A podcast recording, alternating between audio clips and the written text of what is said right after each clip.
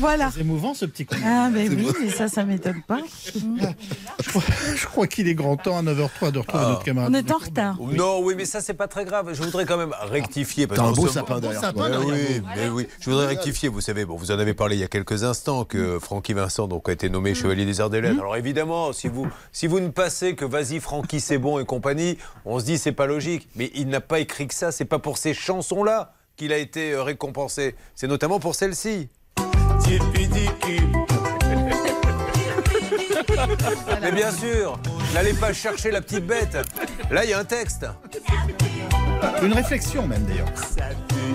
Ça va plus loin que la langue française. Vous avez raison. Il y a, il y a peut-être une réflexion.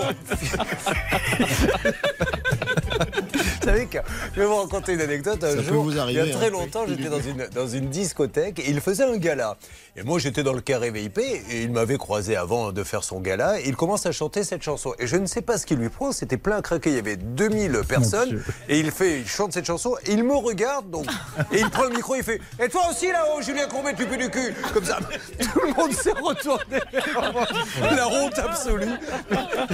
Ah, mais il est, il est- il est incroyable cet, cet homme. Bon.